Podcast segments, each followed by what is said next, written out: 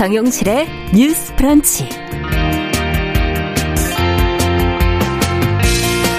안녕하십니까 정용실입니다. 우리나라에 사는 외국인과 다문화 가정이 많아지면서 우리 생활 환경도 아주 조금씩 달라지고 있지요. 표지판, 뭐 상품 설명서, 안내문 등에 외국어를 함께 쓰는 일이 늘고 있는 것이 그런 변화 중의 하나일 텐데요. 그 연장선에서 경기도가 이 지역 쓰레기 종량제 봉투 전체에 우리말과 외국어를 병행 표기하는 방안을 추진을 한다고 합니다. 어, 경기도는 지난 9월부터 종량제 봉투 명칭과 배출 방법을 영어, 중국어로 번역한 안을 만들어서 31개의 시군에 배포를 하고 참여를 독려를 해왔는데요. 수원, 부천, 안산, 동두천을 비롯한 8개 시가 이미 참여를 하고 있고 새롭게 또 동참하기로 한 지역도 크게 지금 늘고 있다고 합니다. 어, 그 중에서도 수원시는 이미 시행 중인 영어, 중국어와 함께 베트남어를 추가해서 표기하기로 했고요. 또 누구나 알아보기 쉽게 그림 문자도 넣을 계획이라고 합니다. 여행을 가든 유학이나 뭐 이민을 가든 다른 나라 제도나 생활 방식에 적응하기 위한 최초의 문턱이 바로 언어라고 할 수 있는데요. 그런 만큼 이런 세심한 정책은 우리 사회가 이주민을 포용한다는 적극적인 메시지로 볼 수 있을 것 같습니다. 이런 반가운 사례가 좀 많으면 많을수록 좋겠지요. 자, 11월 12일 목요일 정용실의 뉴스 브런치 문을 엽니다.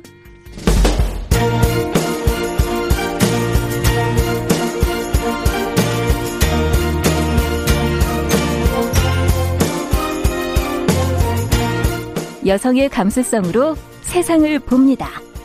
KBS 일라디오 정용실의 뉴스 브런치. 여러분의 의견을 기다립니다. 문자는 샵 9730으로 보내주세요.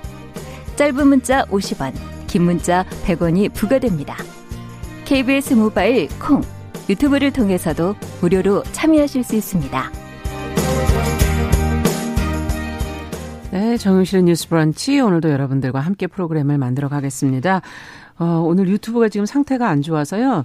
연결이 되는 대로 저희가 올려드리도록 하고요. 오늘 9464번님, 이수봉님, 최희철님, 아카시스님, 신정수님, 강하나님, 예, 들어와 주셨네요. 감사합니다. 자, 오늘도 첫 코너는 뉴스픽으로 문을 열어보겠습니다. 더공감 여성정치연구소 송문희 박사님 안녕하세요. 네, 안녕하세요. 전혜영 사평론가 안녕하십니까? 네, 안녕하세요. 오늘 화면이 안 나오니까. 편한. 마음이 좀 더 편해지네요. 네.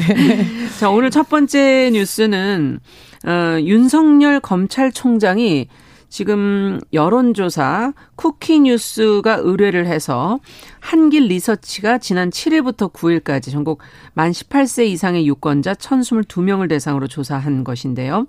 어, 구조화된 설문지를 이용해서 유선 전화 면접이 23%, 무선 ARS가 77%, 무작위 RDD 추출로 진행을 했고요. 응답률은 3.8, 표본 오차는 95%, 신뢰 수준 플러스 마이너스 3.1%로 이 한길 리서치 및 중앙 선거 여론조사 심의위원회 홈페이지에 지금 그 내용이 올라와 있습니다.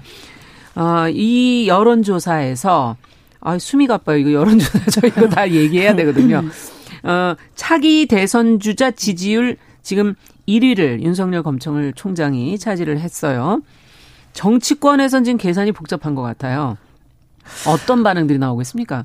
일단은 뭐 좀 전해드리면 선두권에 들어가 있는 인물 중에 이제 윤석열 총장이 24.7%고요. 네. 민주당 이낙연 대표가 22.2%, 이재명 음. 경기도지사 18.4%로 어, 이른바 우리가 이제 빅3라고 하잖아요. 선두권에 들어가 그렇죠. 있습니다. 그러나 이제 1위와 2위의 차이가 굉장히 적기 때문에 이게 음. 표본 오차 내이기 때문에 일부 언론에서는 그냥 선두권 이렇게 표현을 하지 뭐 아. 뭐 굳이 1위라고 표현하지 않는 좀 부분도 있다는 걸 참고로 말씀을 드리고 일단 3명이 들어가 있고 자, 그 다음부터 무소속 홍준표 의원이 5.6%, 국민의당 예, 안철수 대표 4.2%, 정의당 심상정 대표가 3.4%였습니다.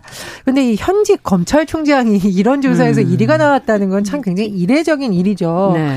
그러다 보니 참 정치권 속내가 복잡합니다. 지금 음. 당장 이제 더불어민주당에서는 어, 윤 총장이 정치하려면 사퇴하라라는 이제 주장이 나오기 시작했는데 특히 추미애 법무부 장관이 어, 의원들의 질의를 할 이제 그 장소 예결위에 출석을 했었는데 예. 공개적으로 사퇴를 언급을 했었죠. 그러니까 차라리 사퇴하고 정치를 하라.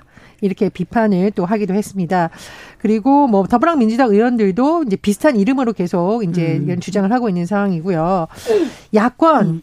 국민의힘 같은 경우는 이제 조금 속내가 복잡합니다. 네. 이제 초기에 윤석열 총장이 정치인으로 거론이 되고 이랬을 때는 어, 일부 국민의힘 의원들이 뭐 여왕벌 이런 표현을 쓰면서 막 추켜 세웠죠. 여, 음. 여론의 관심을 받고 있고 문재인 정부에 대한 비판 여론이 나타난 것이다라고 했었는데 문제는 뭐냐면 지금 제가 말씀드린 선두권 안에 국민의힘 소속 정치인이 한 명도 없습니다. 그렇죠.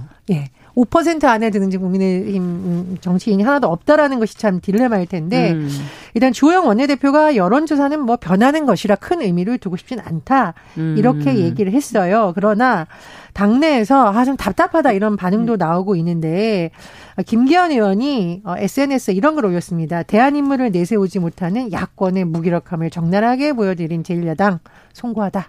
이렇게 음. 말했고 어, 국민의힘 장재원 의원이 윤석열 대망론을 키워준 쪽은 문재인 정권이지만 날개를 달아준 쪽은 질이 멸렬한 야권이다라고 음. 하고 본인이 속한 진영에 또 쓴소리를 하기도 했습니다. 네. 자, 어쨌든 지금 언론에서는 어쨌든 이번 결과를 많이 보도를 하면서 대선의 판도가 뒤집혔다 이렇게 뭐 쓰기도 하고요. 과연 그렇게 볼 수 있는 것인지 그리고 윤 총장이 정말 정치에 나서야지 이게 의미가 있을 텐데 나설 것으로 보시는지 두 분 의견 좀 들어보고 싶네요. 윤 총장이 지금 현 검찰총장이고 박근혜 전 대통령 시절에 어떻게 보면 탄핵의 그 국정농단 수사를 맡았던 이런 인물인데 차기 대선 후보군에 지금 어쨌든 1위를 한번 찍었다. 이게 어떤 의미냐. 그렇다면은 이 윤 총장 자신이 뭐 정치하겠다고 아직 이야기를 한 적이 없어요. 네. 이번에 물론 아, 국감할 때 이런 질문이 있었죠. 임기를 마친 후에 정치할 생각이 있느냐 이렇게 네. 했더니 국민을 위해 어떻게 봉사할지 퇴임 후 방법을 생각해 보겠다라고 얘기했는데 약간 애매한 거 만약 그? 그 자리에서 저는 네. 정무 감각도 없고 지난번에 얘기했듯이 음. 저는 정치인은 생각이 없습니다라고 딱 잘라 말했다면 명확할 텐데 음. 좀 애매한 부분이 있어서 이거 사실상 조금 정계 입문으로 해석할 수 있는 여지가 있는 것 음. 같아요. 음. 그런데 공식적으로는 말 못하죠 지금 상황에서 그래서 추 장관이 아 1위로 지금 등극을 했으니 음. 차라리 사퇴를 하고 정치를 해라 이렇게 얘기를 하고 있는데 어떻게 보면은 음. 윤 검찰총장을 지금 대선 후보 1위까지 밀고 온 것은 동력의 가장 많은 부분은 추 장관이 아. 좀한 게 아니냐. 어떻게 보면 추 장관과 대립각을 세울수록 때리면 때릴수록 맷집은 더 커졌다. 음. 본인이 원했든 원하지 않았든 네. 이런 결과가 나타난 것 같은데 아까 뭐 장재원 의원이 어 여당에서 뭐 장을 만들어주고 또 야당이 무기력해서 날개를 달아줬다 음. 이 얘기하는데 일면의 진실인 것 같습니다. 지금 문재인 정부에 대해서 뭔가 지금 불만이 있는 이런 부분들에 대해서 이 차오른 불만을 담아낼 그릇이 마땅치 않다. 야당을 보니 그릇이 없다. 음. 그런 이런 생각을 하고 있는 와중에 윤석열 총장이 떠오르는 것인데 음. 일단 여당의 입장에서는 이게 반가운 소식은 아니죠. 왜냐하면 민심 위반에 대한 하나의 경고 메시지 수가 있기 때문에 긴장을 해야 되는 대목이다. 음. 그리고 야당으로서도 좋지가 않은 부분이 지금 야당 야권의 후보들이 약간 질이 멸렬한 가운데 바깥에 있는 윤 총장이 계속적으로 얘기가 되고 있다 보면 음. 어, 대선 후보가 클 여지가 점점 줄어든다. 음. 이런 측면이 있는 것이기 때문에 야당으로서는 아 국민이 야당에 대해서 그 아직까지 용서를 하지 못했다. 그리고 새로운 음. 인물이 없다. 이런 부분에 대해서 좀 심각하게 받아들여야 그러네요. 되는 이런 시점인 것이죠. 네. 어떻게 보십니까? 전 이거는 제1야당이 정말 뼈저리게 한번 돌아봐야 음. 된다라는 음. 부분인데 이번 국정감사에서 사실은 야당에서 스타 의원들이 나왔어야 되죠. 그렇죠. 예. 음. 거대 여당을 이렇게 어떤 야당이 비판할 수 있는 가장 좋은 장을 펼쳐줬는데 너무 추미애 장관과 윤석열 검찰총장을 놓고 하는 바람에 야당이 오히려 기회를 잃었다는 비판이 음. 지금 이제 야권 정치인들 내부에서도 너무 아쉽다는 비판이 나오고 있지 않습니까? 그래서 결과적으로 장재원 의원의 말이 맞는 게 돼버린 거죠. 음. 날개를 달아준 것은 지리멸렬한 예. 야권. 아니 야당에서 스타 의원들이 나오고 야당에서 해야지 이게 사실은 맞는 거거든요. 어떻게 보면 지금 선두권에 이 많은 인물들 가운데 국민의힘 소속 정치인이 한 명도 없다라는 것은 국민의힘이 지금 대한 정당으로서의 큰 기대를 못 받는 것이 아닌가라는 해석이 나올 수밖에 없고요. 그리고 지금 이낙연 대표와 이재명 지사의 지지율을 합산하면 40.6%입니다. 네. 그리고 윤석열 총장이 24.7%고요. 네. 그러니까 이게 민심이 일부분 비판적이긴 한데 또 완전히 민심 이반이라고 하기엔 좀 애매한 부분이 있어요. 그러나 여건이 긴장해야 되는 건 맞습니다. 음. 지금 윤 총장에게 계속 관심이 쏠리는 현상이 여건으로서 좀 문제가 있는 것이죠. 그렇죠. 거대 여당이지 음. 않습니까? 음. 반성해야 된다고 보고요. 근데 윤석열 총장의 이제 지지층을 구체적으로 분석해 보면 네. 국민의힘을 지지하는 층의 62.0%가 윤석열 총장을 했다. 국민의힘을 지지하는 사람들이 국민의힘 안에 있는 의원들 안 보고 있다라는 거는 이게 국민의힘의 앞으로의 차기 대선을 꿈꾸는 사람들이 조명을 받지 못하는 역효과가 음. 날 수도 있습니다. 네. 그래서 김명호 국민의힘 의원이 최근에 그런 글을 올렸는데 정당 밖에 주목받는 대권 주자가 있다는 것은 그 정당 그리고 정당에서 뛰는 다른 대권 주자들에게 재앙의 확률이 매우 높다라고 음. 했습니다. 말씀해 드렸듯이 여러 사람이 경쟁하면서 같이 조명을 받는 건 괜찮은데 정당 밖에 장외 인물이 관심을 보다 보니 이쪽은 저는 조명을 못 받는다는 것이죠. 그런 점을 네. 한번 생각을 해봐야 되고요.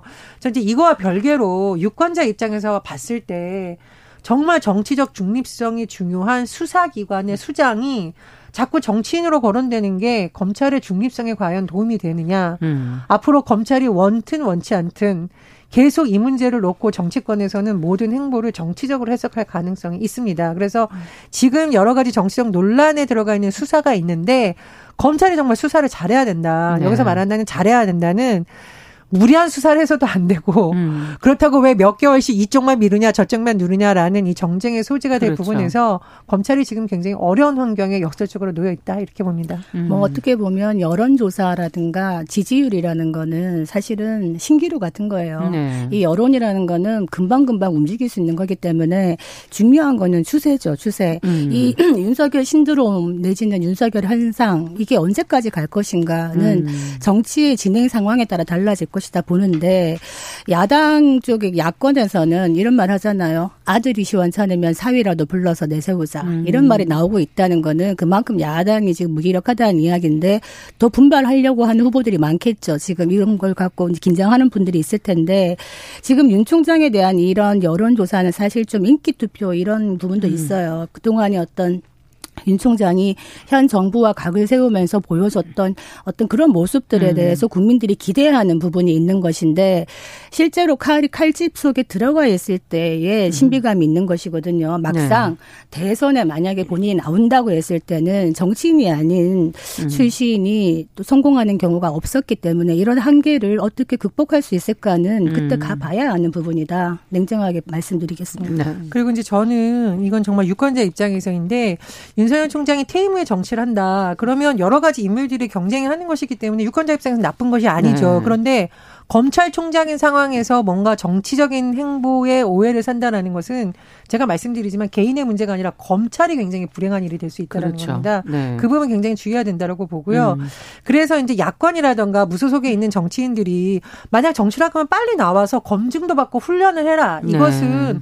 나름 또 진심 어린 저는 충고라고 생각을 해요. 그래야 본인도 음. 검찰에 대한 것뿐만 아니라든가 경제 문제라든가 뭐 안보 문제라든가 음. 또는 정당에서 검증을 받으면서 성장할 수 있는 것이거든요. 그래서 지금처럼 이런 환경은 윤 총장 개인에게도 좋은 것이 아니고 제가 눈이 말하듯이 수사 기관이라든가 감사 기관이 중립성의 의심을 받는 순간 모든 결과는 정치적으로 해석될 여지가 있다. 그래서 윤 총장의 행보가 앞으로 더 주의해야 되고 검찰도 수사를 할 때 각별한 주의가 필요하다고 봅니다. 저는 지금 뭐 이렇게 바깥에서 윤 총장 빨리 거처를 결정해라 사퇴해라 이렇게 말하는 거는 자칫 압력이 될 수 있다 이렇게 생각을 합니다. 내년 7월까지 임기가 정 정해져 있기 때문에 네. 아마 윤 총장 스타일상 우직하게 끝까지 갈 것 같다. 인사권자인 대통령이 해임하지 않는다면 음. 갈것 같은데 사퇴해라. 지금 정치적인 수사를 하고 있다라고 얘기하는 것 어, 누구의 입장에서 그런 얘기를 하는 것인가에 대해서 판단이 또 다를 수가 있는 것이거든요. 그리고 이번에 월성 1호기 수사 같은 경우에도 추 장관이 굉장히 비판을 하면서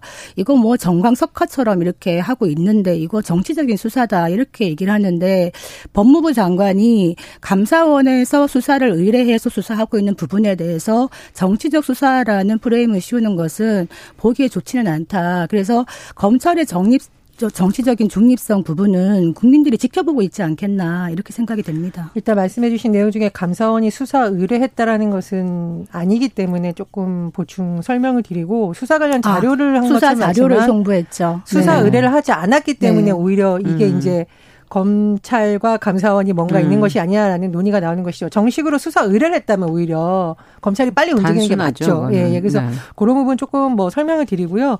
저는 이제 뭐 개인 윤 총장 개인에 대해서의 문제가 아니라 검찰이라던가 감사원의 역할이 워낙 중요합니다. 그래서 저는 음. 감사원장이든 검찰총장이든 현직에 있을 때 자꾸 정치인으로 거론되는 것 자체가 감사나 수사의 중립성 제가 계속 말씀드리는 음. 게 그런 것이거든요. 좀 쉽게 생각하자면은 저희가 개인적으로 지지하는 정치인이나 정당이 있을 수는 있습니다만 네. 이 방송에서 누굴 지지해달라고 하면 안 되는 거잖아요. 그렇죠. 왜냐하면 네. 저희가 어떤 언론에서 출연하는 사람으로서 비판을 할 수 있고 견제를 할 수 있는 음. 거지만 공정성을 잇는 순간 그것은 문제가 생기는 것이거든요. 맞아요.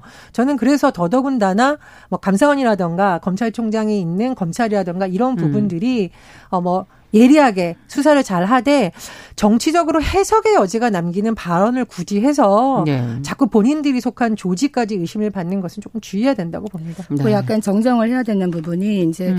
감사원에서 수사 의뢰를 공식적으로 요청한 건 아닌데 사실상 거의 수사 의뢰 준하는 걸 했다라고 얘기하는 것이 수사 자료를 송부하면서 최재형 감사원장이 어떤 이야기를 하냐면 범죄 혐의를 입증을 할 수 있는 만큼은 아니지만 범죄가 성립될 개연성이 매우 크기 때문에 수사 자료를 송부했다고 음. 얘기하고 있는 것이라 이 부분에 대해서는 사실은 검찰이 들여다 볼 수밖에 없다. 그리고 들여다 봐야 되고 그 과정에서의 네. 어떤 자료 삭제라든가 음. 이런 부분은 수사가 되어야 될 수밖에 없는 부분이라 이 부분을 정치적 수사로 몰아가는 것은 조금 무리가 있다. 이런 음. 말씀을 드리는 겁니다. 네, 그 부분은 저희가 지난 시간에도 네. 한번 얘기했던 거라서 예, 오늘은 거기까지만 듣도록 하겠습니다.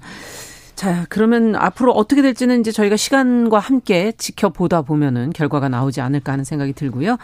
자, 두 번째 뉴스로 좀 가보도록 하죠. 이 부산 덕천 지하 상가에서 벌어진 폭행 장면이 담긴 영상. 요즘에는 이 CCTV들이 영상들 다 갖고 있어서 이게 최근 지금 보도가 되면서 논란이 되고 있어요. 어떤 영상인지 지금 어떤 상황에 처해져 있는 건지 어, 관련 내용을 전 평론가께서 좀 정리해 주시면 저희도 같이 고민을 좀 해보도록 하죠.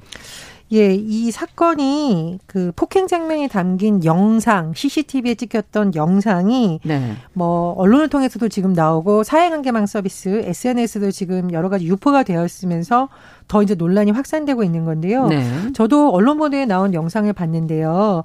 연인 사이인 것으로 나중에 밝혀진 남녀라고 하는데 음. 어, 처음에 뭐 여성이 남성을 때리는데 그 이후에는 남성이 여성을 계속 폭행하고 음. 또 휴대전화로 얼굴을 가격하고 그 자리를 떠나는 이런 장면이 찍혀 있습니다. 네. 이게 이제 논란이 확산됐었는데요. 경찰에서 지금 수사를 이제 개시를 했었는데 다만 이제 수사가 너무 늦었다, 뭐 구속이 어떻게 됐다라는 음. 부분에 대해서는 여성 단체에서는 너무 늦은 것이 아니냐는 비판이 나오고 있는 상황입니다. 네. 어떤 혐의가 적용될지에 대해서는 지금 여러 가지 해석이 나오고 있는데 지금 이게 명백하게 두 사람이 연인 관계에서 어떤 그러니까 처벌을 원한다라는 부분에 대해서 언론 보도를 보면 이 남성의 경우에는 음. 경찰에 출석을 했었고 네. 여자친구 처벌을 원치 않는다라고 했다고 하는데 이 여자친구로 알려진 인물은 처벌 의사를 명확하게 밝히지 않고 고민 중이다 이렇게 말한 음. 것으로 전해지고 있습니다. 물론 이제 수사 과정에서 닦일 수도 있겠지만요. 네. 지금 아마 이 혐의를 적용한다면 특수 폭행이 되지 않을까 싶은데요. 왜냐하면 이제 폭행죄는 피해자가 처벌을 원치 않으면 처벌할 수 없는 반의사 불벌죄이지만 예. 특수폭행의 경우에는 합의가 이루어져도 처벌이 가능했고 또 휴대전화를 든 상태에서 이 남성이 여성을 폭행했기 때문에 음. 특수폭행이 적용된 것으로 지금 전해지고 있습니다. 네.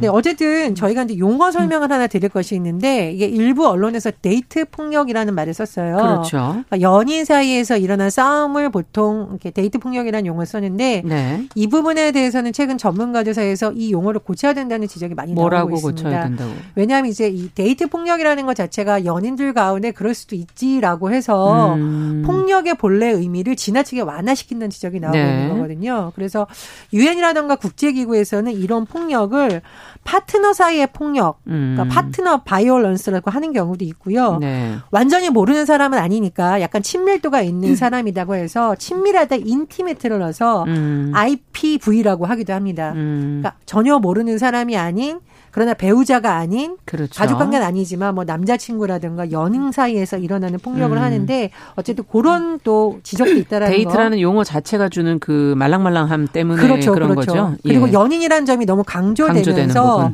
네. 이게 명백한 폭력이라는 본질이 흐릴 수가 있다. 안 지키기 그렇습니다. 때문에 예, 다시 한번 설명을 드립니다. 네, 자 그렇다면 근데 지금 여러 가지 이야기들이 나오고 있습니다. 음. 영상 유포가 당사자 들은 모른 채로 지금 계속되고 있어서 피해 호소도 지금 나오고 있고요. 그리고 또 서로 처벌에 대해서 두 사람의 입장이 과연 어떤 거냐.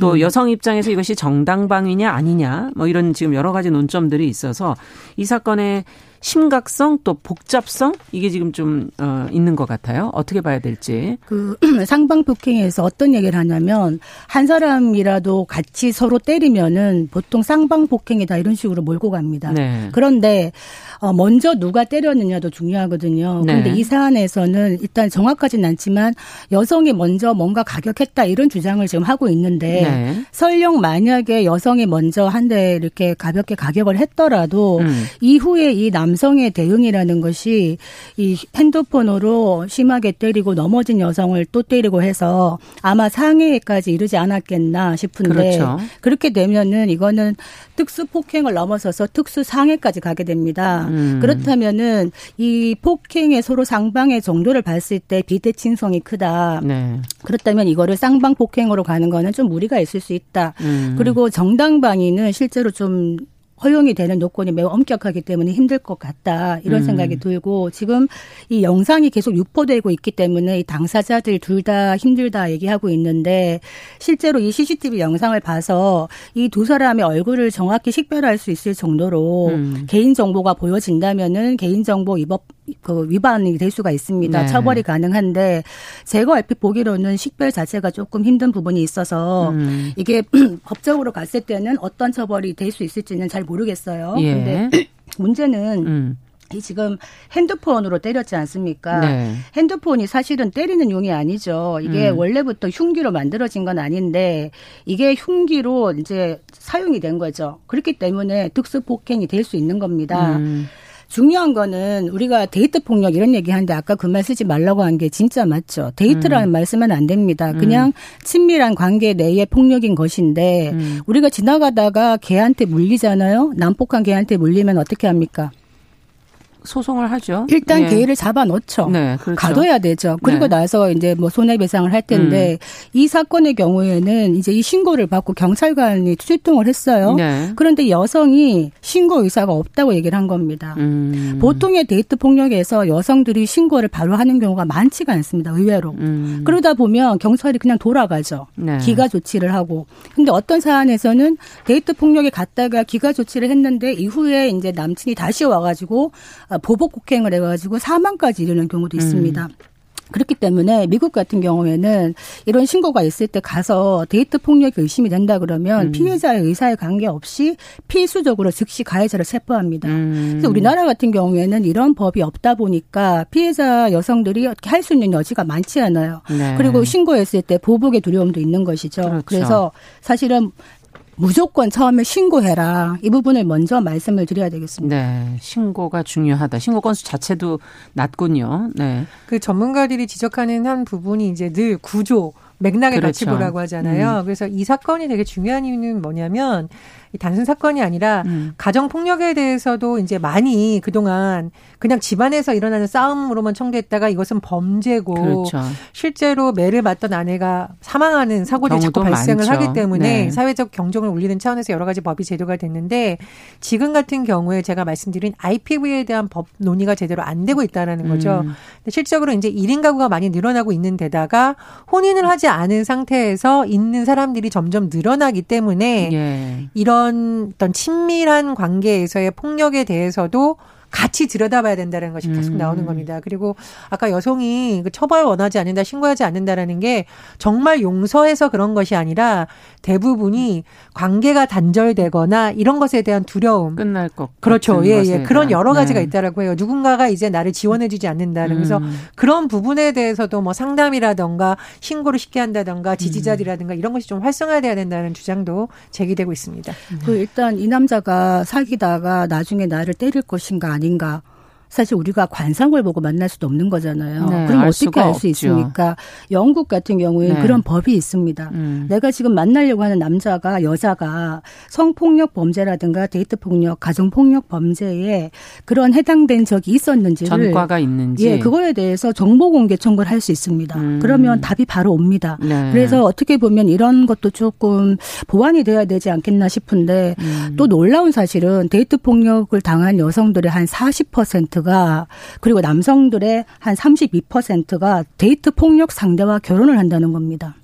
그러면 가정 폭력으로 가겠네요. 그러면 이게 또 가정 폭력으로 이어지고 그 음. 가정 폭력을 보고 자란 아이들은 아 어떤 갈등을 우리가 힘으로 폭력으로 풀 수 있구나라는 거를 암암리에 흡수 이렇게 흡 학습을 하게 되죠. 네. 그러면 그 아이들이 또 자라가지고 또 이런 일을 할 수가 있다. 네. 아 이런 부분에 대해서 심각하다 생각보다 많이 심각하다 이런 말씀 드리겠습니다. 네, 폭력에 대해서 과연 우리 사회가 어떻게 해야 될지 구조적으로 좀 고민해보는 계기가 됐으면 좋겠습니다. 자, 오늘 뉴스픽은 여기까지 듣도록 할까요? 예. 더 공감 여성정치연구소 송문희 박사, 그리고 또 전혜연 평론가 두 분 수고하셨습니다. 감사합니다. 감사합니다.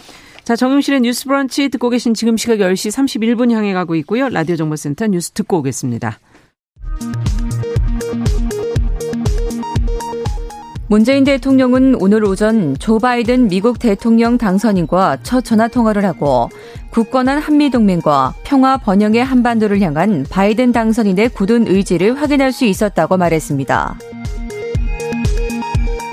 홍남기 경제부총리가 미국 대선에 따른 파급 영향 분석 및 대응을 위해 정부 내에 관계부처 합동으로 미국 신정부 경제협력 테스크포스를 구성하겠다고 밝혔습니다. 오늘 0시 기준 코로나19 신규 확진자가 143명 발생해 닷새 연속 세 자릿수를 기록했습니다.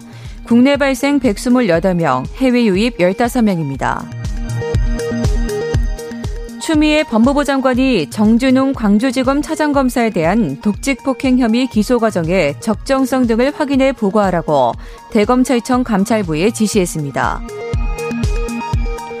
조 바이든 미국 대통령 당선인은 미국 재향권인의 날인 11일 한국전 참전 기념비를 찾아 헌화했습니다. 트럼프 대통령은 대선 패배 후 첫 외부 행사로 무명용사 묘지에 참배했습니다. 조 바이든 미국 대통령 당선인의 인수위원회에 한국계 대북 전문가 정박 브루킹스 연구소 한국 석좌가 이름을 올렸습니다.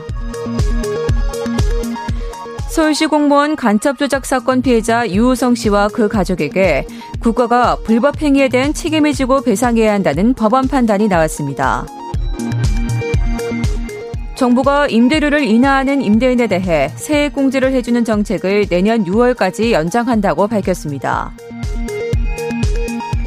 문재인 대통령은 오늘부터 나흘간 화상으로 개최되는 아세안 관련 5개 정상회의에 참석해 정상 외교에 나섭니다. 지금까지 정보센터 뉴스 정원다였습니다.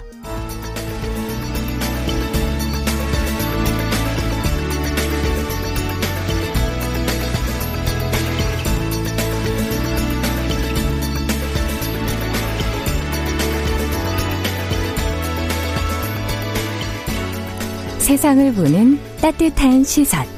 KBS 일라디오 정용실의 뉴스 브런치. 매일 아침 10시 5분 여러분과 함께합니다.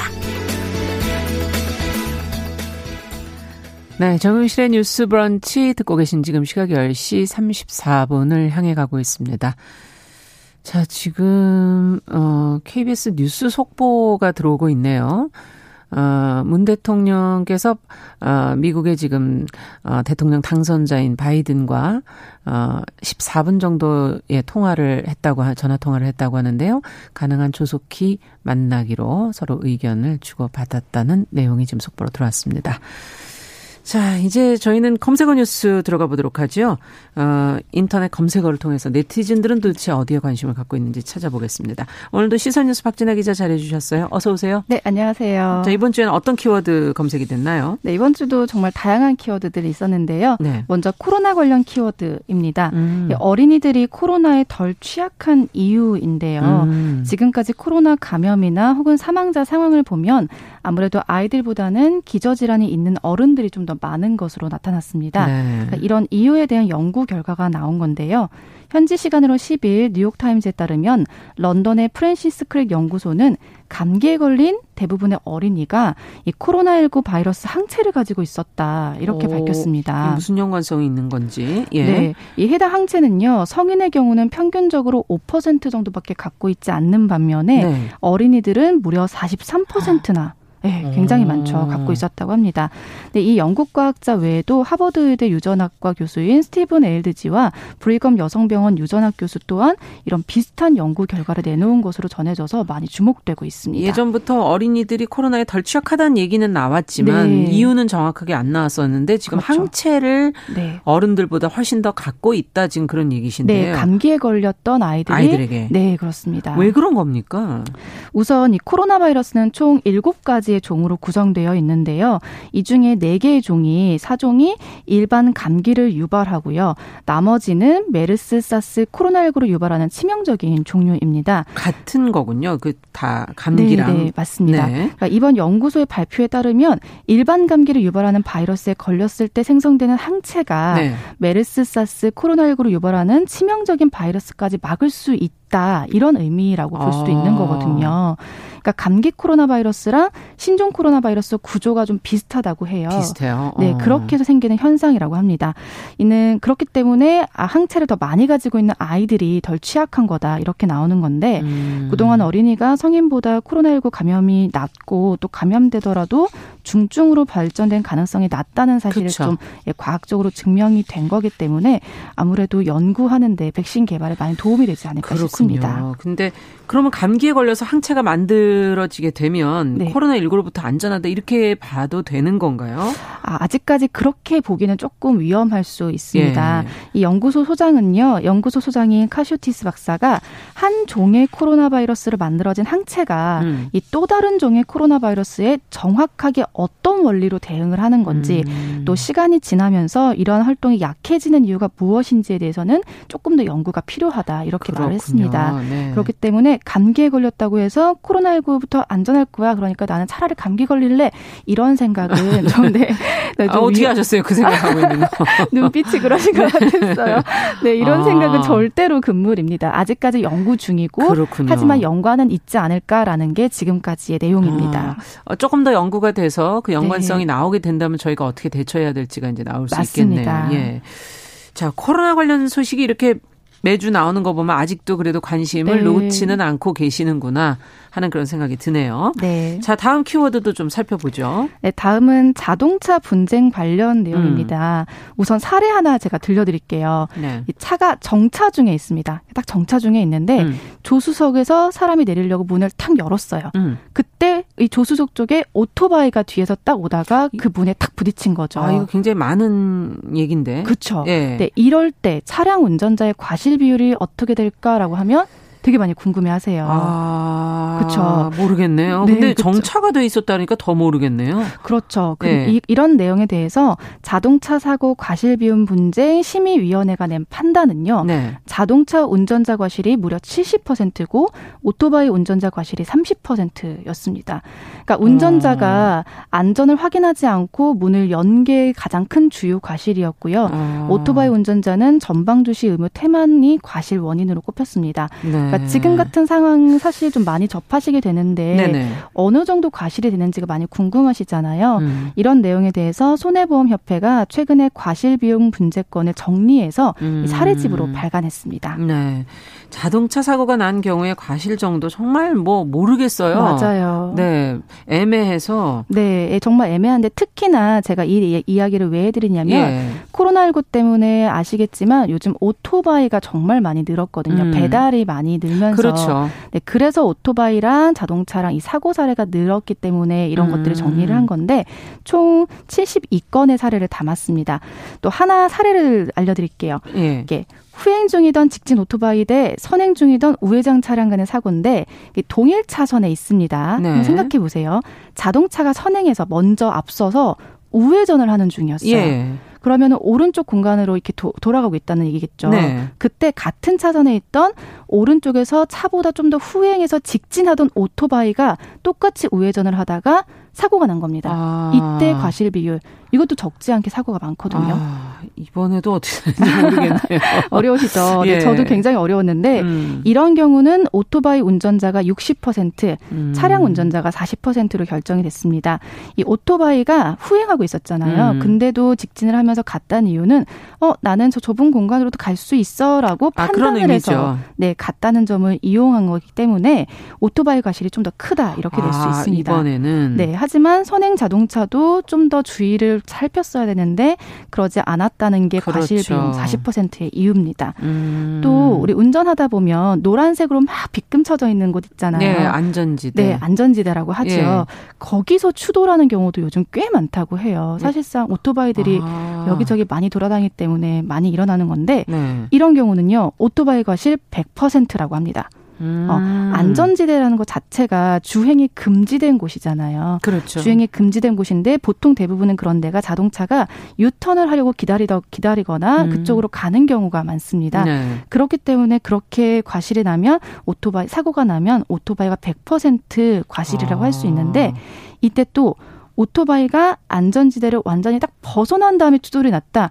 그렇다면 차량 과실이 40%로 또 올라간다고 아, 합니다. 그렇군요. 좀 굉장히 애매할 수 있는 부분들인데요. 네. 이런 사례도 궁금하시면 과실 비율 정보 포털이라고 있습니다. 과실 비율 정보, 정보 포털. 포털. 네, 이렇게 예. 검색하셔서 예. 들어가시면 좀 궁금했던 사항들 이렇게 어. 정리되어 있으니까 한번 살펴보시면 좋겠습니다. 네. 아, 정말 이게 자동차 사고가 나면 당황하고 일단 그쵸. 처음에 예 제일 먼저 보험사로 아 근데 그게 가장 중요합니다. 안전하게 네, 예 맞습니다. 좀 알고 계신다면 대처도 좀 더 쉽지 않을까 하는 생각도 드네요. 네. 어쨌든 요즘에 오토바이가 많기 때문에 어 자동차 운전하시는 분이든 오토바이 운전자든 네. 둘다 양쪽 다 좀 주의를 하셔야 될 것 같아요. 자, 어떤 키워드가 또 남아 있나요? 네, 마지막은 번아웃 증후군인데요. 음. 제가 이거 찾으면서 아, 저도 좀 주, 조심해야겠다 생각을 했어요. 맞아요. 이 번아웃이 일단 우울증과는 좀 다른 건데요. 음. 번아웃은 장기적으로 지속되는 과도한 스트레스로 감정적 또는 신체적 탈진에 이른 상태를 말하는 겁니다. 네. 그러니까 업무에 너무 압도되거나 지속적인 요구에 나는 대응할 수 없는데 계속 이게 음. 요구될 때 그런 상태가 될 때 번아웃이 발생하는 건데 왜 우리가 우울증 같은 경우도 좀다 양하게 보이잖아요. 그럼요. 그렇기 때문에 만성적으로 슬픈 감정이 지속적으로 반복되는 걸 우울증이라고 보통 말하는데 음. 이 번아웃은요. 슬픈 감정이 동반이 될 수는 있지만 그렇죠. 가라앉으니까. 네네. 그게 네. 주가 아니고 극도의 피로감으로 의욕 자체가 사라지고 즐거운 감정 자체가 줄어드는 그런 상태를 번아웃 상태라고 합니다. 그러니까 이 즐거운 감정이 줄어드는 걸 우울증으로 보느냐 아니면 네. 번아웃으로 보느냐 약간 혼란스러운 면도 있는데 네. 조금 더 구체적으로 들어가서 보면 네. 좀 내가 어디에 해당되는지 좀 찾으실 수 있지 않을까? 네. 예. 흔히 그래서 유형을 좀 나눠봤는데요. 크게 네 가지 유형이 좀 있습니다. 음. 일단 업무 번아웃인데요. 이게 번아웃 증후군을 겪는 10명 중에 무려 9명 정도가 대부분이네요. 업무, 네, 정말 업무로 인해서 이런 번아웃이 많이 온다고 합니다. 아. 특히나 일은 나의 최고의 가치야라고 이렇게 자신의 음. 인생에서 일과 좀 가치를 밀접하게 하는 사람일수록 그렇죠. 그 번아웃 증후군의 위험이 높다고 합니다. 음. 또 육체를 사용하는 일이 많은 노동을 하거나 또 음. 운동을 하시는 분들은 신체적 번아웃 있을 수 있고요. 그렇겠네요. 또 요즘 양육 많이 하시는 분들 양육 번아웃 있을 수 있고 음. 연인 관계나 부부 사이에서 나타나는 이런 인간관계에서 나타나는 관계 번아웃도 관계 번아웃 네, 있다고 합니다. 네. 그러니까 이런 번아웃에서 일단 벗어나기 위해서는 일상에 좀 균형을 맞추셔야 되고요. 아. 어느 하나에 너무 치우치지 말고 예. 네, 먹는 것도 뭐 노는 것도 일하는 것도 다 균형 있게 어려워요. 그렇게 하는 건. 그렇죠. 특히 흔히 우리 워라벨을 하잖아요. 음. 뭐 일도 하고 쉬기도 하고 그런 균형 정말 잘 맞추셔야 되고요. 네. 건강하게 또 신체 운동도 열심히 하셔야 됩니다. 운동도. 네, 무엇보다 사실 이게 정말 어렵지만 답인 게 좀 쉬셔야 돼요. 음. 네, 조금 놓고 마음을 놓고 아무것도 안 하고 네 좀. 잠깐 쉬시고 나면은 더 네. 의욕도 생기고 burnout에서 좀 벗어날 수 있기 때문에 혹시 음. 내가 지금 번아웃이 아닌가라는 생각이 드시면 에라 모르겠다. 일단 좀 쉬십시오. 음, 맞아요. 여성들은 특히 가정 일도 좀 하셔야 그쵸. 되고 아이들 육아로도 힘든 것도 있고 맞습니다. 예, 참 여러 가지 면에서 삶을 좀 잘 다져가셨으면. 네, 남자분들이 많이 도와주셔야 돼요. 네, 서로 좀 노력해야 되겠네요. 네. 우리가 얘기하는 동안에 어느덧 유튜브 KBS 일라디오 실시간 라이브가 열렸습니다. 복구가 됐습니다. 아. 이제 유튜브로도 보셔도 됩니다. 아, 잠시 네네. 꺼져 있었거든요. 아, 그랬군요. 예. 예, 박진아 기자 얼굴을 확인하시도록 하십시오. 감사합니다. 오늘 수고하셨습니다. 감사합니다. 네, 감사합니다. 네, 검색어 뉴스 시선 뉴스의 박진아 기자 함께했습니다.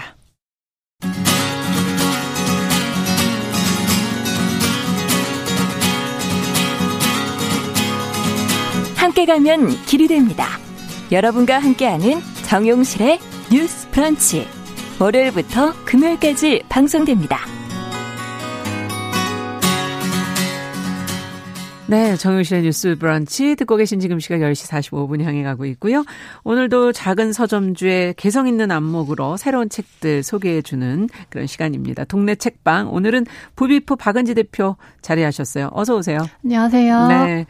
오늘 뭐 어떤 책을 들고 오신 거예요? 네, 오늘도 어떻게 하다 보니까 네. 2주 연속으로 강렬한 빨간 글씨의 책을 또 들고 왔는데요. 일부러 그래 요즘 감정 상태가 안 좋으신 거예요? 어떻게 된 거예요? 네, 오늘 소개해드릴 네. 책은 엄청나게 시끄럽고 믿을 수 없게 가까운의 저자로 더 많이 알고 계실 어. 조너선 사프란포의 논픽션이에요. 어. 어, 우리가 날씨다라는 제목의 기후변화 에세이입니다. 아, 이 조너선 사프란포의 그 말씀해주신 엄청나게 시끄럽고 믿을 수 없게 가까운 책은 많이 소개가 됐었는데. 네. 예. 이 기후변화라는 지구적 위기를 맞닥뜨리는 음. 우리가 요즘에 꼭 읽어야 하는 책 같아서 들고 와봤어요. 골라오셨어요. 네. 예, 정말 기후 변화는 올해 2020년에 하나의 또 화두이기도 하고 앞으로 정말 계속 우리가 놓지 않아야 될 부분인데 이 책을 골라서 읽게 하시려는 이유를 조금 더 들어보도록 하죠. 네.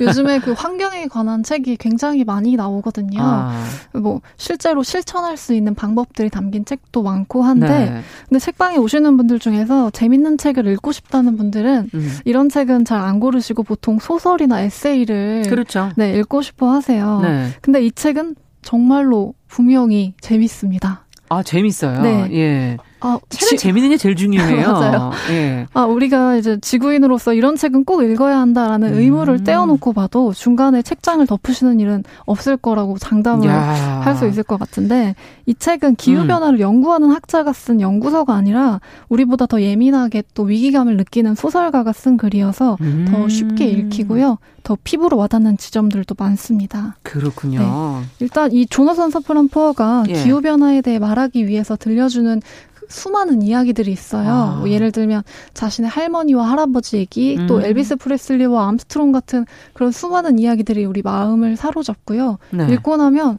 아, 뭔가 해야겠다. 이런 생각이 자연스럽게 음. 들게 되더라고요. 해라라고 쓰지 않아도 네. 그냥 자연스럽게 그런 마음이. 해라라고 하긴 하는데 그래도 아니 근데 엘비스 프레슬리는 무슨 상관일까?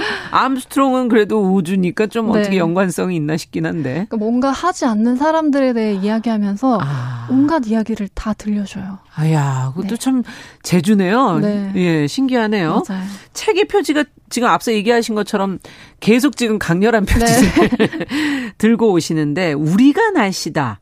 이 제목은 어떤 의미로 붙은 건가요? 네, 우리가 날씨다라는 제목은 음. 기후 변화를 일으키는 주체도 또 막을 수 있는 주체도 우리라는 의미를 담고 있는데 아. 어떻게 보면 제목 자체로는 크게 새롭지 않을 수도 있을 것 같아요. 이런 예. 얘기들이 굉장히 예. 많았기 때문에 뭐 올여름만 떠올려봐도 장마가 막 40일 이상 계속되기도 했었고, 네, 예. 또 기록적인 폭염이나 한파도 전 세계적으로 매년 벌어지고 맞아요. 있잖아요. 그래서 이제 기후 변화라는 말 자체가 완전히 새롭게 느껴지는 음. 분들도 별로 없을 거라는 생각이 들어요. 들어요. 그래서 이 책이 제시하는 질문이 좀 저는 역설적으로 상당히 음. 의미 있게 느껴졌는데 이 책은 기후 변화라는 위기 자체에 대해서 설명하고 그런 자료를 제시하기보다는 네. 어 도대체 왜 사람들은 아무것도 하지 않는가 여기에 집중을 아. 해서 이야기를 풀어갑니다. 아. 그래서 기후 변화가 실제로 일어나고 있다는 거를 알고는 있지만 믿지는 않는 분들이 꼭 읽으면 더 좋은 책인 것 같아요. 아는데 믿지를 않는 사람. 네. 알긴 다 알죠. 뉴스 보도도 뭐 계속 나오고 있고. 네. 예, 이제는 뭐 정말 어 실제 기후를 통해서도 그 뭐 폭염이라든지 장마라든지 통해서 직접 뭐 눈으로 확인을 하시니까. 맞아요. 아, 그 차이가 큰가요? 안다는 것과 믿는다는 건? 어, 안다와 믿는다의 차이를 이 작가가 책 속에서 굉장히 여러 번 강조를 하는데요. 음. 그 얘기를 하기 위해서 얀 카르스키라는 청년의 이야기를 들려줘요. 네. 얀 카르스키는 폴란드의 비밀 저항 운동에 참여하고 있었던 사람인데 네. 나치가 어떤 짓을 저지르고 있는지를 알리기 위해서 목숨을 걸고 미국행 배에 오르게 돼요. 음. 그리고 가까스로 미국의 대법관 프랭크 퍼터를 만나게 되는데 이 프랭크 퍼터는 자기도 유대인이었는데 강제 수용소에서 자, 그 있었던 학살에 대한 얘기를 듣고서는 음. 이렇게 얘기를 해요. 당신이 한 말을 믿을 수 없소. 그 말이 거짓말이라는 게 아니라 내 마음, 내 가슴이 이런 얘기를 받아들일 수 없게 생겨 먹었소. 이렇게 음. 얘기를 해요. 받아들이기 어려울 만큼 믿어지지 않는 그런 사실이기 때문에 네. 믿지 못하는 거군요. 네. 거짓말이 아니고 사실인 건 알겠지만 믿을 순 없다 이렇게 얘기를 하는데요. 네. 어떻게 보면 믿지 않는 게 편안한 사실도 있잖아요. 맞아요. 네. 마주하기 너무 불편한 네. 것들이 있죠. 맞아요. 네. 그래서 프랭크 버터가 나치의 만행을 아는 것에 그치지 않고 만약에 믿었다면 음. 가만히 있지는 못했으리라는 생각을 하게 되는데요. 이 조너선 서프란포어는 기후 변화를 바라보는 사람들의 태도가 나치의 유대인 학살 소식을 들은 프랭크 포터와 다르지 않다고 아. 일침을 가합니다. 그러니까 우리의 마음이 기후 변화로 대규모의 기후 난민이 발생하고 또 대, 대부분의 동식물이 멸종하고 대부분의 해안 도시가 사라지는 이런 상황을 우리 마음은 받아들일 수 없게 생겼다는 거죠. 네. 어떻게 보면 받아들인다고 내가 한다고 얼마나 바뀔까 이런 무기력한 마음도 들기도 하고 정말 그걸 받아들이면 내가 더더 어, 더 불편하고 당황스럽고 네. 힘들까 봐.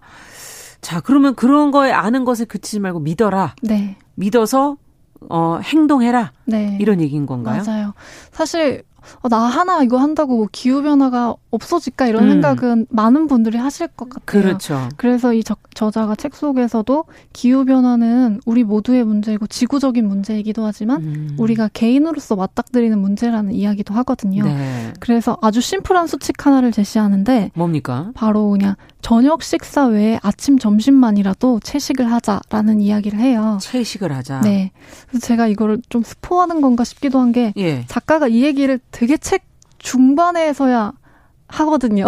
어. 사실 내가 하고 싶었던 얘기는 이거다라고 하면서 작가가 책을 쓴 음. 이유이기도 할 텐데 책에서는 2014년에 유엔 총회 보고서를 인용을 하는데요. 네네. 온실가스 배출량의 51%가 축산업에서 나온다는 그 자료를 아. 제시를 하고 또 아마존을 벌목하는 것도 91%는 축산업 때문이라는 이야기를 해요. 아. 그래서 결국에 개인들이 동물성 식품을 섭취하는 걸 하루에 딱 한 번, 한 끼로 줄이기만 해도 온실가스 배출을 상당히 줄일 수 있다. 음. 그런 제안을 하고 있습니다. 작은 듯 한데 그것이 큰 영향을 줄 수 있다. 네. 아, 그런 얘기군요. 어, 한 끼만 고기를 먹고 나머지를 안 먹는다면, 네. 어, 어찌 보면 할 수 있을 것 같은데 그거는 그렇게 어렵지는 않을 것 같은데요. 네, 또 한, 한식에는 그런 채식이 원래 채식 맞아요.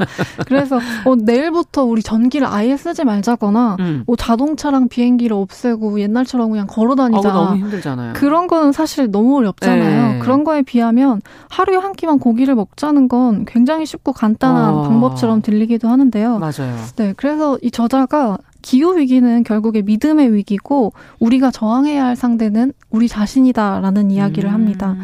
상황이 심각해질수록 무시하는 능력도 우리가 커지고 있다고 맞아요. 하면서 나하고 싸워야 된다라는 이야기를 하는데 음. 근데 우리가 익숙했었던 삶에서 바뀌어서 뭔가를 하려고 하면 나 자신하고도 기나긴 논쟁을 해야 되잖아요. 맞아요. 이게 맞는가? 내가 왜 꼭 이렇게 해야 되는가? 그런 그렇죠. 걸 서로 이제 나와의 그거 하다가 대화를. 그냥 지쳐요. 어, 맞아요. 예. 그래서 이 책이 되게 재밌었던 게 중간에 영혼과의 논쟁이라는 챕터가 있어요. 아, 그러니까 행동할까? 말까? 네. 좀 힘든데 어떡할까? 어, 이거를 맞아요. 싸우는 건가요? 네.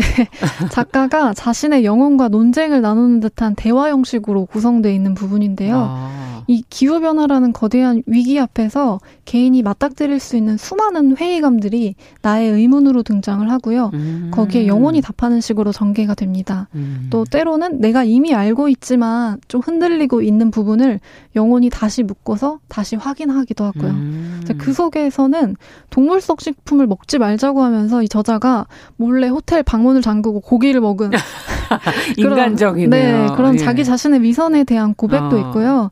어, 아까 말씀하셨던 것처럼 어, 중요한 건 나 하나 바뀌는 게 아니라 기업과 정부의 정책이 먼저 바뀌어야 되는 거 아닌가. 바뀌어야지. 네, 예. 그런 거에 대한 고민과 또 영혼의 대답 이런 것들도 음. 나오고 또 모두가 고기를 안 먹으면 축산업 종사자들은 어떡하나. 그러니까. 그들의 일자리 문제는 어떡하나. 거기에 대한 또 답도 있고요. 아, 그래요? 네. 아, 정말 궁금한 걸 다 대답을 해주네요. 맞아요. 네. 그래서 지금의 지구가 위기라는 걸 알겠고 또 믿어보려고 하는 사람이 이전과 다르게 살아가려고 할 때 이제 수많은 음. 질문이 생겨날 텐데요. 맞아요.